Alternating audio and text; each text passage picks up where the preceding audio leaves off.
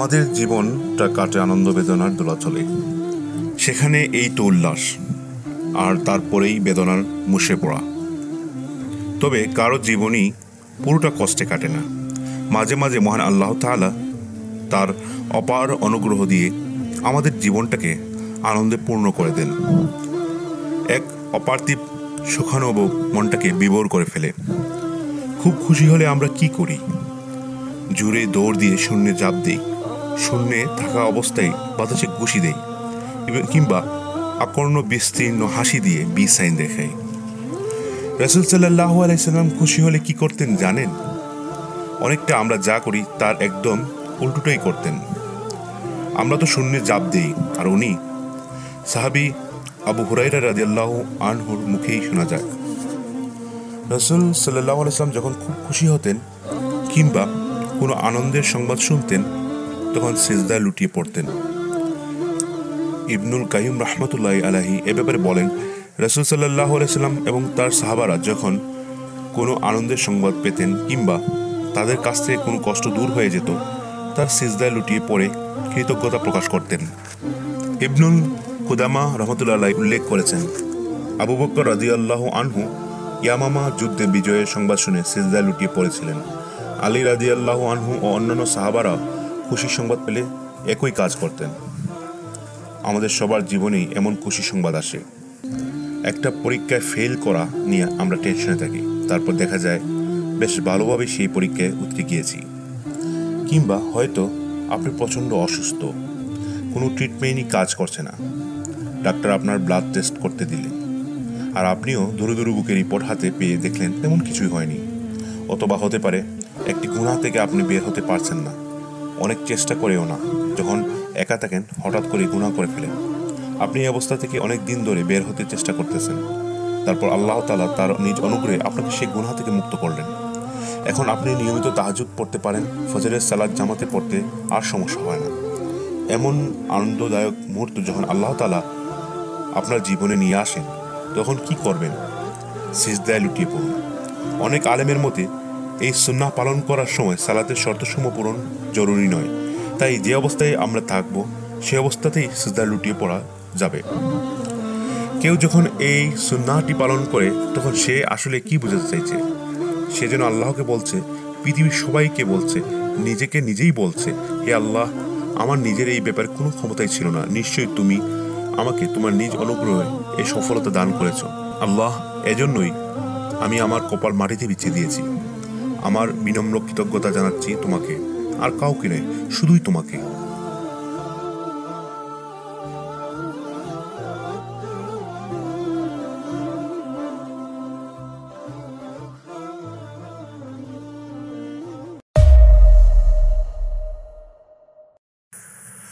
গিবত কি?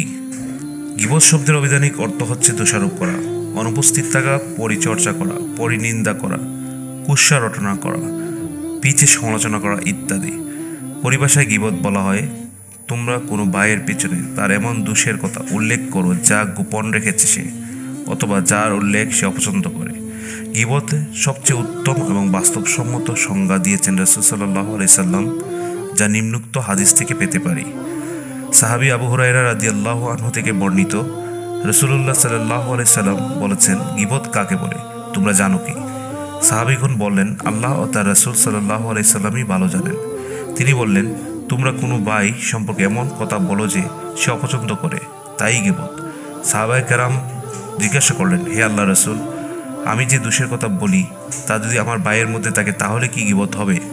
উত্তরে রসুল সাল্লাহ আলাইসাল্লাম বললেন, তুমি যে দোষের কথা বলো, তা যদি তোমার পায়ের মধ্যে থাকে, তুমি অবশ্যই তার গিবত করলে। আর তুমি যা বলছো তা যদি তার মধ্যে না থাকে, তবে তুমি তার ওপর মিথ্যা অপবাদ দিয়েছ। সুতরাং একথা নির্দ্বিধায় বলা যায়, কোনো ভাইয়ের এমন দোষের কথা বলা গিবত যা সে অপছন্দ করে।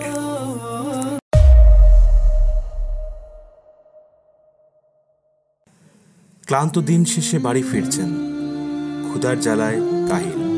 এমন সময় আগুন গরম, ভাতের সাথে যে কোনো কিছুই আমরা গপ গপ করে খেয়ে ফেলতে পারি।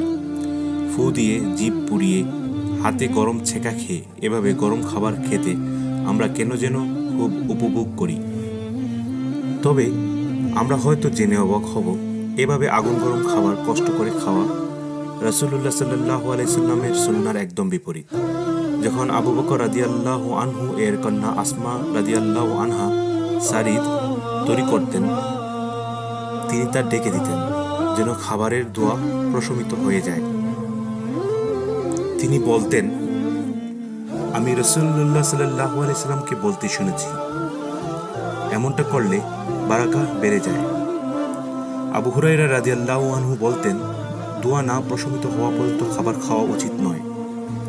এরপর থেকে দোয়া ওটা খাবার খেতে গিয়ে নিজের জামা নোংরা না করে কার্পেটের বারোটা না বাজিয়ে আর জিহ্বা না পুড়িয়ে কিছুক্ষণ অপেক্ষা মানুষ রেগে গিয়ে গরম হয়ে গেলে সে ঠান্ডা না হওয়া পর্যন্ত আমরা তার সাথে কথা বলি না। কারণ রাগান্বিত অবস্থায় তাকে কিছু বোঝাতে গেলে উপকারের চেয়ে ক্ষতি বেশি হবে। খাবারের ক্ষেত্রেও একই কথা। ঠান্ডা অবস্থায় খাবার আমাদের জন্য বেশি উপকারী।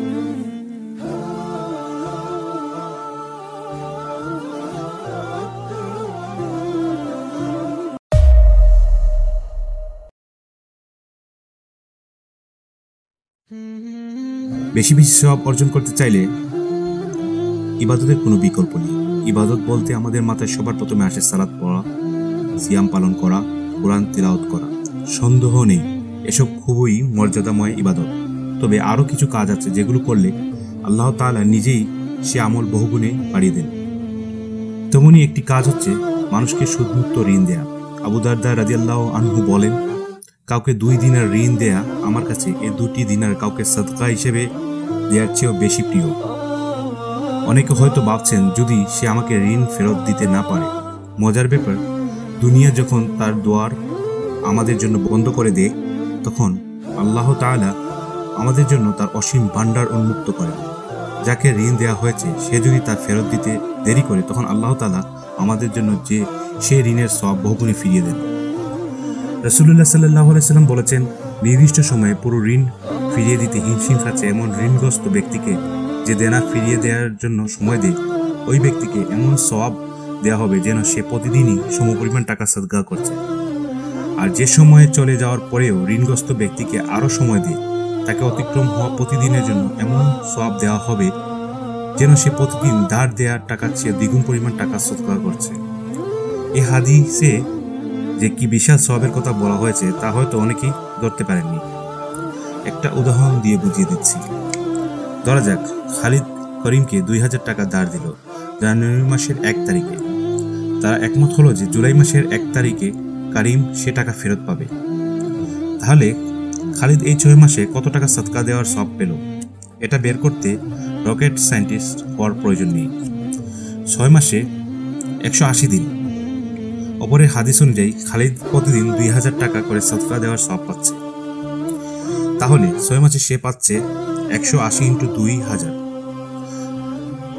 তিন লক্ষ ষাট হাজার টাকা সৎকার করার সব কিন্তু কোনো কারণে করিম সে টাকা ছয় মাস পর ফেরত দিতে পারল না। তাহলে এর পরের প্রতিদিনই জন্য খালিদ পাচ্ছে দু হাজার টাকার দ্বিগুণ, চার হাজার টাকা সৎকার করার সব যদি আরও ছয় মাস পর করিম টাকা ফেরত দেয়, তাহলে খালিদ এই ছয় মাসে আরও একশো আশি ইন্টু চার হাজার, সাত লক্ষ বিশ হাজার টাকা সদকা করার সব পেয়ে গেল। খালিদ কিন্তু কারিমকে দিয়েছিল মাত্র দুই হাজার টাকা। দুনিয়ার হিসাব অনুযায়ী তার দুই হাজার টাকা পুরস্কারই পাওয়া উচিত।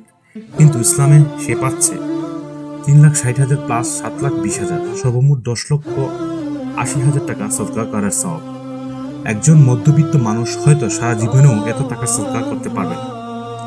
কিন্তু তার ভাইকে ঋণ দেওয়ার মাধ্যমে সে সহজেই সমপরিমাণ টাকা সৎকার করার সব পেতে পারে। আল্লাহ সুবহানাহু বলেন, আর আল্লাহ যাকে ইচ্ছা করেন, তার জন্য বাড়িয়ে দেন। সূরা বাকারা, একশো পনেরো নম্বর আয়াত।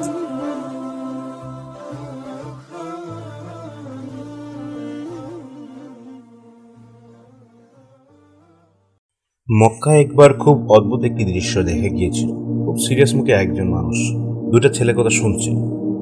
কাছে এসে সবাই বুঝতে পারল, ছেলে দুটি তাকে বিভিন্ন ইসলামিক উদ্ধৃতি মুখস্থ শুনছে, আর তিনি তাদের শুধু দিচ্ছেন। অবাক করা বিষয় হচ্ছে, ছেলে দুটি কিন্তু আলাদা আলাদা বিষয়ে পড়াশোনা হচ্ছে কিন্তু তারপরও তিনি একসাথে তাদের কথা শুনতে পারছেন ভুল হলে শুধরে দিতে পারছেন ওনার এই গুণে সবাই মুগ্ধ হয়ে গিয়েছিল মুগ্ধ হবার কারণ হচ্ছে, এমনটা করতে পারা সহজ কিছু না। অনেক আধুনিক নিউরোসায়েন্টিস্টদের মতে, আমাদের মস্তিষ্কের গঠন এমন যে, সেটা অনেক কাজ একসাথে ভালোভাবে করতে পারে না। আর এটা করা স্বাস্থ্যসম্মত নয়, ফলপ্রসূ নয়। বারবার এক কাজ থেকে আরেক কাজে মনোযোগ দিতে দিতে দেখা যায় যে, কোনো কাজই করা হয়নি। আর করা হলেও আশা আশানুরূপ হয়নি। একসাথে অনেক কাজ করার বিষয়টিকে ইংলিশে বলা হয় মাল্টিটাস্কিং। মাল্টিটাস্কিং হলো কম্পিউটারের পরিভাষায় একটি শব্দ। আমাদের ব্রেইন যেরকম একসাথে অনেকগুলো কাজ ভালো মতো করতে পারে না, কম্পিউটার ক্ষেত্রেও একই কথা খাটে। যদিও সবাই মনে করে আমরা কম্পিউটারে একসাথে অনেকগুলো কাজ করতে পারছি। আসলে কম্পিউটারের প্রসেসর এত দ্রুত, এক প্রোগ্রাম থেকে আরেক প্রোগ্রামে সুইচ করে যে আমাদের ব্রেইন তা ধরতে পারে না। তাই আমাদের মনে হয় কম্পিউটারে হয়তো সবগুলো কাজ একসাথে একই সময় করছে। সমস্যা হচ্ছে কম্পিউটার প্রসেসর যেভাবে দ্রুত সুইচ করে, এক প্রোগ্রাম থেকে আরেক প্রোগ্রামে। আমাদের ব্রেইন এত দ্রুত এই বিষয় থেকে আরেক বিষয়ে ফোকাস সরাতে পারে না, তাই জগা খিচুড়ি করে। আমাদের হৃদয়ে খুব বেশি বিষয়কে একসাথে স্থান দিতে পারে না। একটি বিষয়কে বেশি গুরুত্ব দিলে আরেকটি সেখান থেকে উদাও হয়ে যায়। যে ছেলে গান শোনাতে আসক্ত, কোরআনের প্রতি ভালোবাসা কখনো তার হৃদয়ে স্থান পাবে না। মানবীর প্রেমে আসক্ত হয়ে পড়লে রবের প্রতি ভালোবাসা সেই হৃদয় থেকে চলে যায়। ক্রিকেট খেলায় প্রিয় দলের হার দেখে যে ছেলে কাঁদে, পৃথিবীর বিভিন্ন প্রান্তে মুসলিম উম্মার কষ্ট তাকে স্পর্শ করবে, এ সম্ভাবনা ক্ষীণ। এ কারণে আল্লাহ তালা বলেন, আল্লাহ কোনো মানুষের অভ্যন্তরে দুটি হৃদয় সৃষ্টি করেননি। ঠিক এ কারণে যখন দুনিয়ার চিন্তা আমরা দিন রাত মুশকুল থাকি, আখিরাতের চিন্তায় আমাদের মাথা থেকে উদাও হয়ে যায়, দুনিয়া এমন যে তা খুব সহজে আমাদের মায়ের বাদনে বেঁধে ফেলে। কিন্তু আমাদের আসল ঠিকানা তো আখেরা। রসুল সাল্লাহ আলাইসাল্লাম তাই দুনিয়ার কিছু পছন্দ হয়ে গেলে বলতেন, তোমারটাকে সাড়া দিতে আমি হাজির। হে আল্লাহ, আসল জীবন তো আখেরাতে। তিনি যেন নিজেকে স্মরণ করিয়ে দিতেন। আমি আল্লাহটাকে সাড়া দিচ্ছি। নিজের প্রবৃত্তি ডাকে না, অন্য কারও ডাকে না।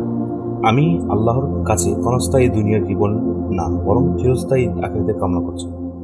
দুনিয়ার কারণে আমার শেষ ঠিকানাকে ভুলে যায়নি।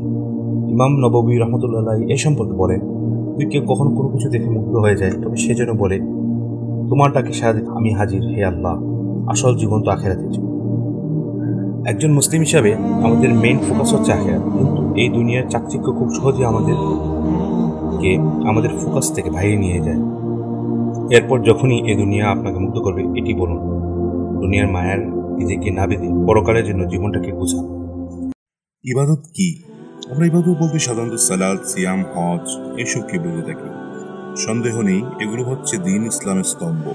খুবই গুরুত্বপূর্ণ ইবাদত। তবে ইবাদতের ধারণা শুধু এসবেই সীমাবদ্ধ না। ইবাদতকে মূলত দুভাগে ভাগ করা যায়। বাহিক ইবাদত, যেমন সালাদ সিয়াম, হজ, সদকা। আত্মিক ইবাদত, যেমন আল্লাহ তালাকে ভয় করা, তার উপর ভরসা করা। দুনিয়ার সব কিছুর চেয়েও তাকে বেশি ভালোবাসা। এখানে যেটা নিয়ে বলব, সেটা দ্বিতীয় প্রকার ইবাদত। এই ইবাদতটি আত্মিক, এমনকি সকল ইবাদতের মূল উদ্দেশ্য হচ্ছে এটি অর্জন করতে পারা। এটি হচ্ছে আল্লাহর কাছে নিজের হীনতা প্রকাশ করা। আসমান ও জমিনের রবের সামনে নিজের তুচ্ছতার ঘোষণা দেয়। এটি হচ্ছে যখন আমরা অনুভব করি আমাদের অস্তিত্ব তার দয়ার উপর নির্ভরশীল, যখন আমরা আল্লাহর উদ্দেশ্যে সিজদা করে মাথা উঠাই। কিন্তু হৃদয় তখন তার সিজদার জায়গাতেই পড়ে থাকে। যখন আমরা সবার সাথে হাসি মুখে কথা বলি, গল্প করি, কিন্তু হৃদয়ের ভেতর থেকে আল্লাহর উদ্দেশ্যে বলে উঠি, আল্লাহ গো, আমাকে আমার ইচ্ছার উপর ছেড়ে দিয়ে দিও না। তোমার দয়া ও ক্ষমা ছাড়া আমি এক মুহূর্ত বাঁচতে পারব না। আমি মিসকিন, তোমার ক্ষমার কাঙ্গাল। তুমি যদি আমার ক্ষমা না করো, আমার পথ না দেখাও, তবে আমি কোথায় যাব? আল্লাহ পৃথিবীর কারও যদি আমার গুণা সম্পর্কে সামান্য ধারণাও থাকতো, তারা আমার দিকে থুতু নিক্ষেপ করতো না। কিন্তু পা সম গুণা থাকার পরও তুমি আমাকে বাঁচিয়ে রেখেছ। আমাকে নিরাশ হতে নিষেধ করেছ। কখনো কি এমনটা অনুভব করেছেন? না পারলে রসুল সাল্লাহ আলাইসাল্লামের এই দোয়াটি নিয়ে চিন্তা করুন। হে আল্লাহ, আমি তোমার প্রতি নত হই। তোমার পরিমাণ আনি আর তোমার কাছেই নিজেকে সমর্পণ করি। আমার শ্রাবণ, আমার দর্শন, আমার মেধা, আমার হার, আমার শিরা উপশিরা সবকিছুই তোমার দিকে সমর্পিত। লক্ষ্য করো মানুষের মধ্যে সবচেয়ে উত্তম হয়েও কীভাবে রসুল সাল্লাহ ইসলাম নিজের দুর্বলতা তার রবের নিকট প্রকাশ করেছেন? আর এমনটা করতে পারাই হচ্ছে সকল ইবাদের মূল দাবি। এই ইবাদতই জান্নাতে প্রবেশের সবচেয়ে বড় দরজা। কিন্তু এটা বলা একটু বাড়াবাড়ি হবে না যে আমরা প্রায় সবাই আজ ইবাদতের এই স্বাদ থেকে নিজেকে বঞ্চিত করে রেখেছি। ইমাম ইবনুল কাইম রহমতুল্লাহ আলাহি তাই লিখেছেন, আমি ইবাদতের সকল দরজা দিয়েই আল্লাহর নিকট অর্জন করার চেষ্টা করেছি। কিন্তু যখনই আমি কোনো দরজার কাছে যাওয়ার চেষ্টা করেছি, আমি সেখানে মানুষের এত ভিড় দেখেছি যে প্রবেশ করতে পারিনি। অর্থাৎ সালাম সালাদ সিয়াম, সাদকা দাওয়া এই ইবাদতগুলো মানুষ এত বেশি পরিমাণে করে থাকে যে এক্ষেত্রে সবার সাথে প্রতিযোগিতা করাও বেশ কঠিন।